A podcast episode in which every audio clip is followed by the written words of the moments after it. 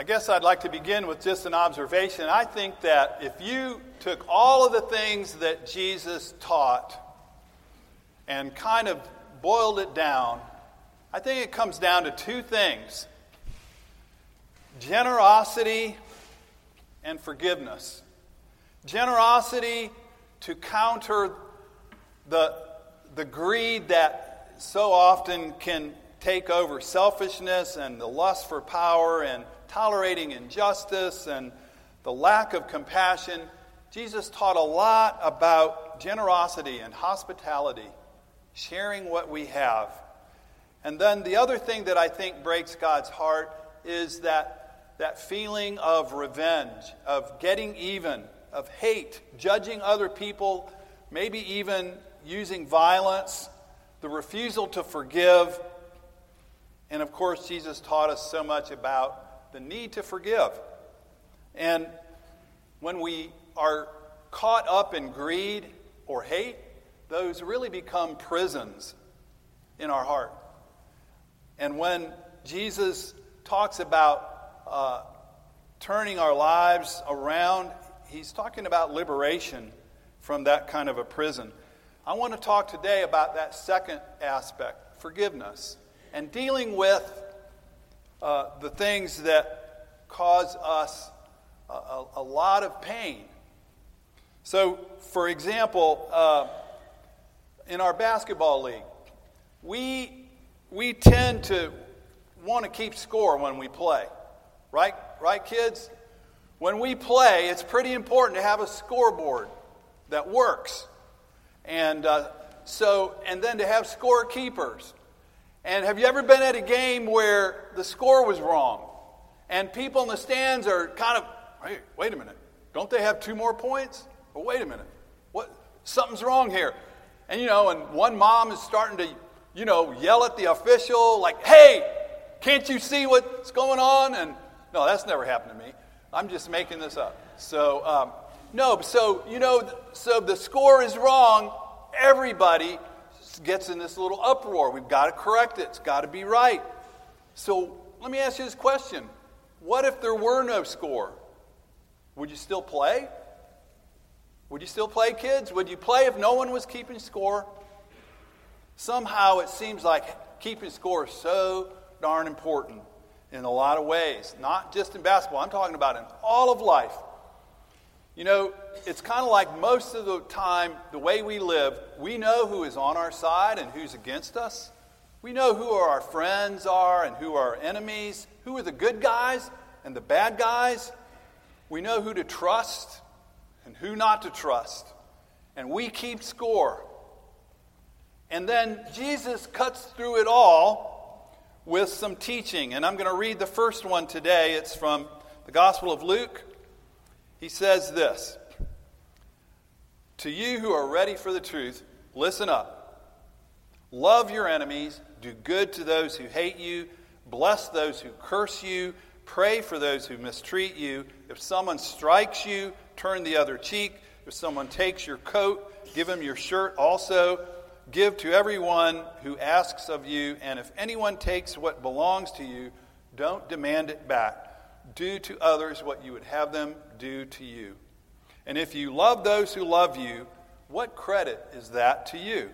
And if you do good just to those who are good to you, or if you lend only to those who can repay you, what good is that to you?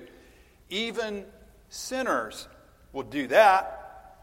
So, love your enemies, do good to them, lend to them without expecting anything in return and then your reward will be great, and you will be children of the Most High, because God is kind to the ungrateful and the wicked. So be merciful just as God is merciful. Don't judge, and you won't be judged. Don't condemn, you won't be condemned. Forgive, and you will be forgiven. Give, and it will be given to you. Wow. I could say, This is the word of the Lord, but I don't know if I would get an amen for that. That's pretty tough. Jesus isn't scolding us. He's not trying to give us a romantic lesson about how to feel good about everybody as if everybody is nice. This is really a statement saying that there is more to life than keeping score, more than our little moral categories, where life is reduced to a simple set of yes and no, black and white. Jesus says if you reduce your life to the simple practice of loving your friends and hating your enemies, of being generous to those you trust, and resistant whenever there's a risk, well, anybody can do that. You know, don't you? You know differently. You know that you have the freedom to act differently.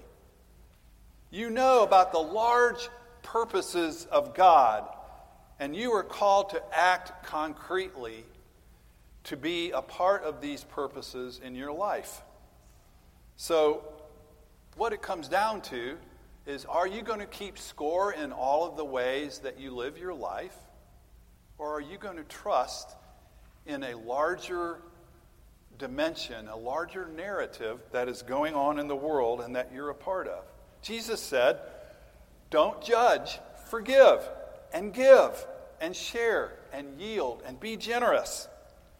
Because God's powerful generosity moves through and over and in all of our categories. Our faith invites us to be open to God's generosity and to receive it for ourselves and for others. You got that? But that's Jesus saying, you should. You should do this. You should forgive. You should share. Those are called imperative statements. But how do you do that? It seems naive, unrealistic. Why would you even want to do that? Aren't you just going to be taken advantage of? I mean, let's live in the real world for once. How about it, Jesus? Jesus was speaking to victims of injustice. I mean, the people he was talking to were at the bottom. Their legal rights had been trampled upon, the economy was rigged against them. They were very poor. And they were, in a sense, oppressed. And so, Jesus is not idealistic about what the world is like. And we can look around in our own lives. Who doesn't understand what it means to be treated unfairly? Who hasn't experienced a broken promise or disloyalty against them? Who hasn't ever felt beyond the realm of relationships, just in, I guess you could say, nat- in the natural world, a sense of a loss of control, maybe a loss of health or capability, a loss of a job or status? It is easy to feel like in some way or another we have been victimized. And maybe it's true. In fact, as much as we celebrate the wonder and the beauty and the joy of working with kids in our church, we know that one in three girls and one in five boys will experience some kind of abuse in their lives. Way too often it's happening in the church. And so, victimization is real, evil is real. I mean, there's a guy in Chicago, who's the actor who's faked his own victimization? I guess he has. That's the, that's the, uh, um, the current story. I don't even know what to think about that. But there's plenty of real abuse to go around. And Jesus is not saying to those who have experienced that kind of abuse that he's not saying that you should excuse the perpetrator, or that you should take the blame on yourself, or the shame on yourself, or that you should minimize the hurt or the damage that has been done, that you should just try to kill the person with kindness. That is not what Jesus is saying when he says, Love your enemy. We need to ask ourselves today can we even imagine, do we even want a world where we are in community with, at table with our enemies. People who have hurt us, people that we don't trust. Do we want that? Because that's the vision at, at the end of the age that we see, right?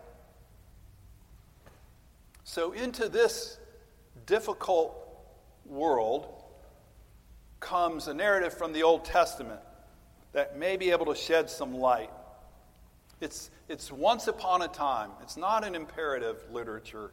It's the story of Joseph. Remember Joseph, the youngest brother, big family, all these older brothers, but he's the favorite. He's the baby, and his dad, Jacob, loves him the most, and, the, and he knows it because he's got this special coat.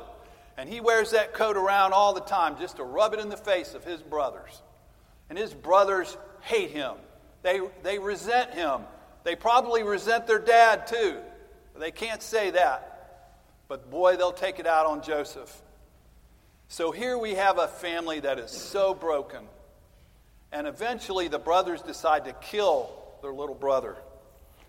And then, as they're about to kill him, they say, you know, we can do even better than that. We can profit off him. So they sell him into slavery.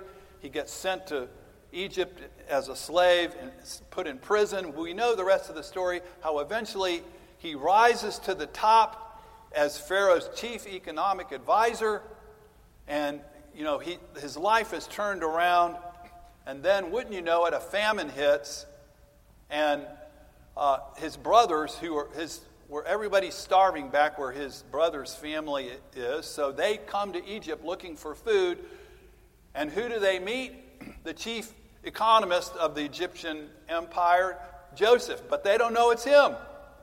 And so Joseph standing before his brothers, they're begging for food, and Joseph is trying to decide what to do. What would you do? Think about it. So Joseph, here's the story, the end of the story in Genesis. Joseph could no longer control himself. He cried out, Have everyone leave here. So he was left only with his brothers. And he wept so loudly that everyone in the whole building heard him crying. This is such a painful story. And Joseph said to his brothers, I am Joseph. How is my father? Is he still alive? But the brothers weren't even able to answer him because they were so terrified at his presence. And wouldn't you be? They were seeing a ghost. And then Joseph said to his brothers, Come up here, get close to me. I am your brother Joseph, the one you sold into Egypt.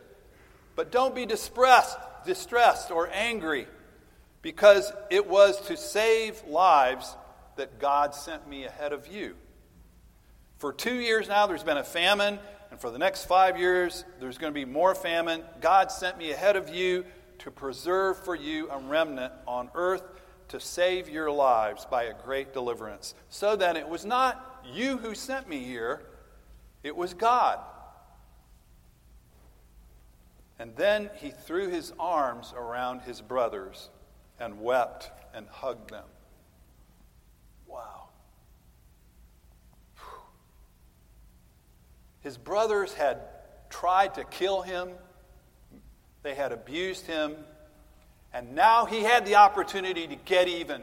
If he were keeping score, then it's his time to catch up. And he had the power to do it. But Joseph apparently had been doing some inner work. He had been taking a hard look at his life.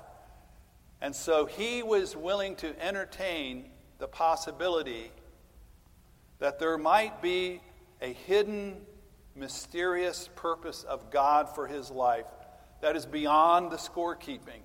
Willing to trust there could be a larger purpose being acted out right there, and that he must honor it and respond to it, even if it means denying his inclination to get even.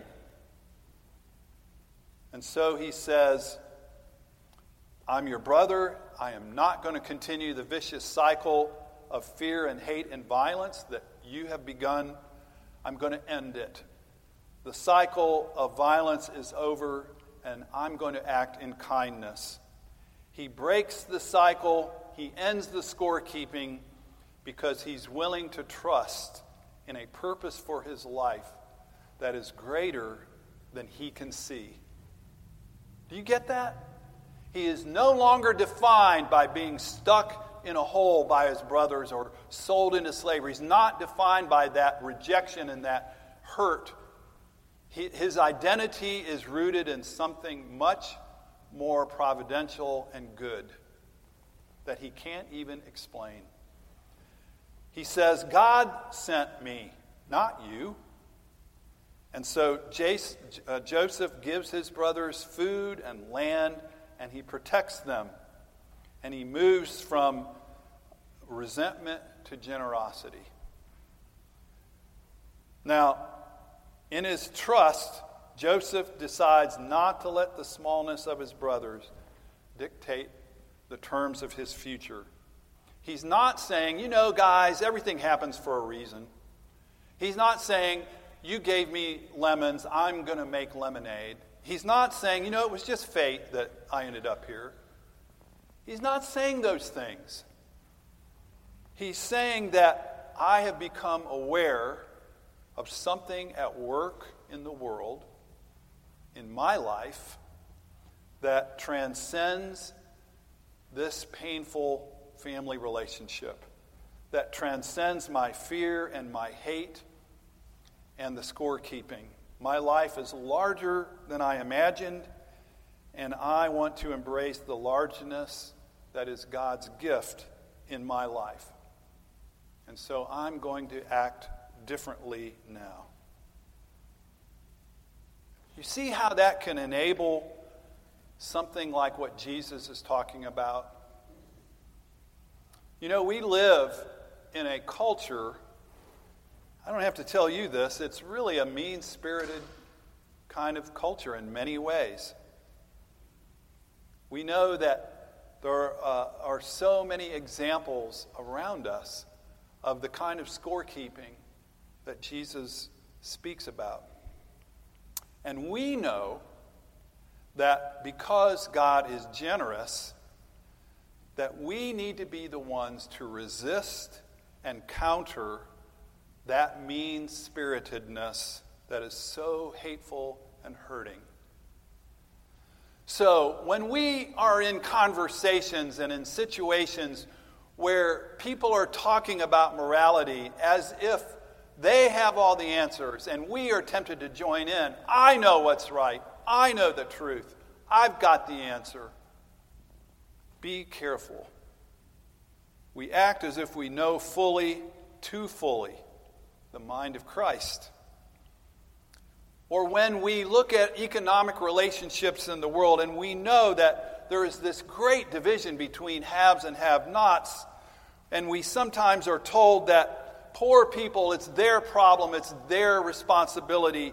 Uh, they, and what really do they have to do with me? As if they are of no interest, this community, this wider community or even in our families. Families where resentments can, can simmer and un, unresolved abuse can linger. Our families, like Joseph's, become adversarial, a powder keg of hate and fear and resentment. That happens. That happens in our lives. And when we fear that we will not be able to keep score. We, we get angry. We try to figure out how am I going to settle this and make justice happen as if it's up to me to manage and keep things coming out right. We fear we will lose control and moral responsibility if we're too nice, if we're too forgiving. But consider it will not do to reduce life to more our moral calculus because we will end up becoming grim and selfish. So when we live according to our fears and our hate, our lives become small and lacking the deep generosity of God. So if you find some part of your life where your daily round has grown thin and controlling and resentful, then these texts are for you. Because life with God is much, much larger, shattering our little categories of control and scorekeeping, and permitting us to say that God's good purposes have led us well beyond ourselves, have led us to give and create life where we would not have imagined. The Apostle Paul, it is thought, had some sort of physical affliction, maybe a disability. But at one point he heard a voice that said, My grace is sufficient for you. You are enough as you are. Amen.